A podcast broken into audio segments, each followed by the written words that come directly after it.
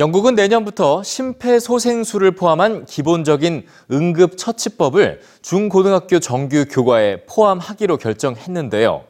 이 다른 사람의 생명을 구할 수 있는 응급처치법을 학교에서 모든 학생들이 배우게 되면 어떤 변화가 일어날까요? 뉴스지에서 전해드립니다. 가슴을 누르세요. 누를 때 팔을 쭉 펴면 훨씬 쉽습니다. 타인의 생명을 구할 수 있는 응급 처치 기술. 이 중요한 기술을 학교에서 정식으로 배워본 적 있으신지요?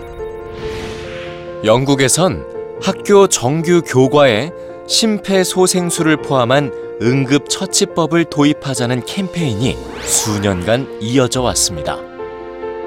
심장 마비 시 6분 안에 곁에 있는 누군가가 응급 처치를 하면 생존율은 3배 이상 증가하지만 영국 성인 95%는 응급 처치를 할 줄 모른다고 답했는데요. 제대로 배워본 적이 없기 때문입니다. 만약 모든 학생이 학교 교과 과정을 통해 응급 처치법을 배운다면 어떤 효과를 기대할 수 있을까요?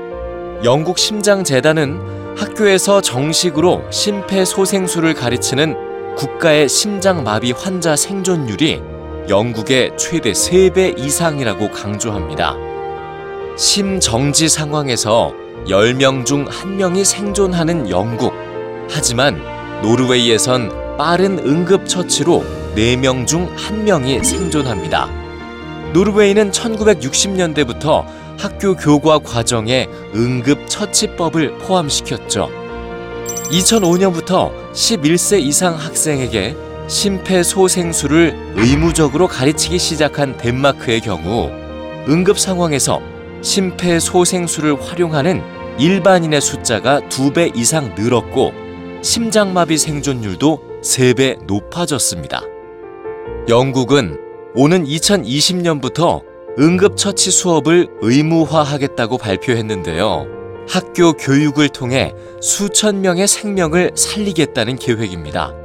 심폐소생술 같은 응급처치 기술에 대한 기본 지식을 습득하면 젊은이들이 어려움에 처한 다른 사람을 도울 수 있다는 확신을 가질 수 있으며 극단적인 경우에는 생명을 구할 수 있습니다.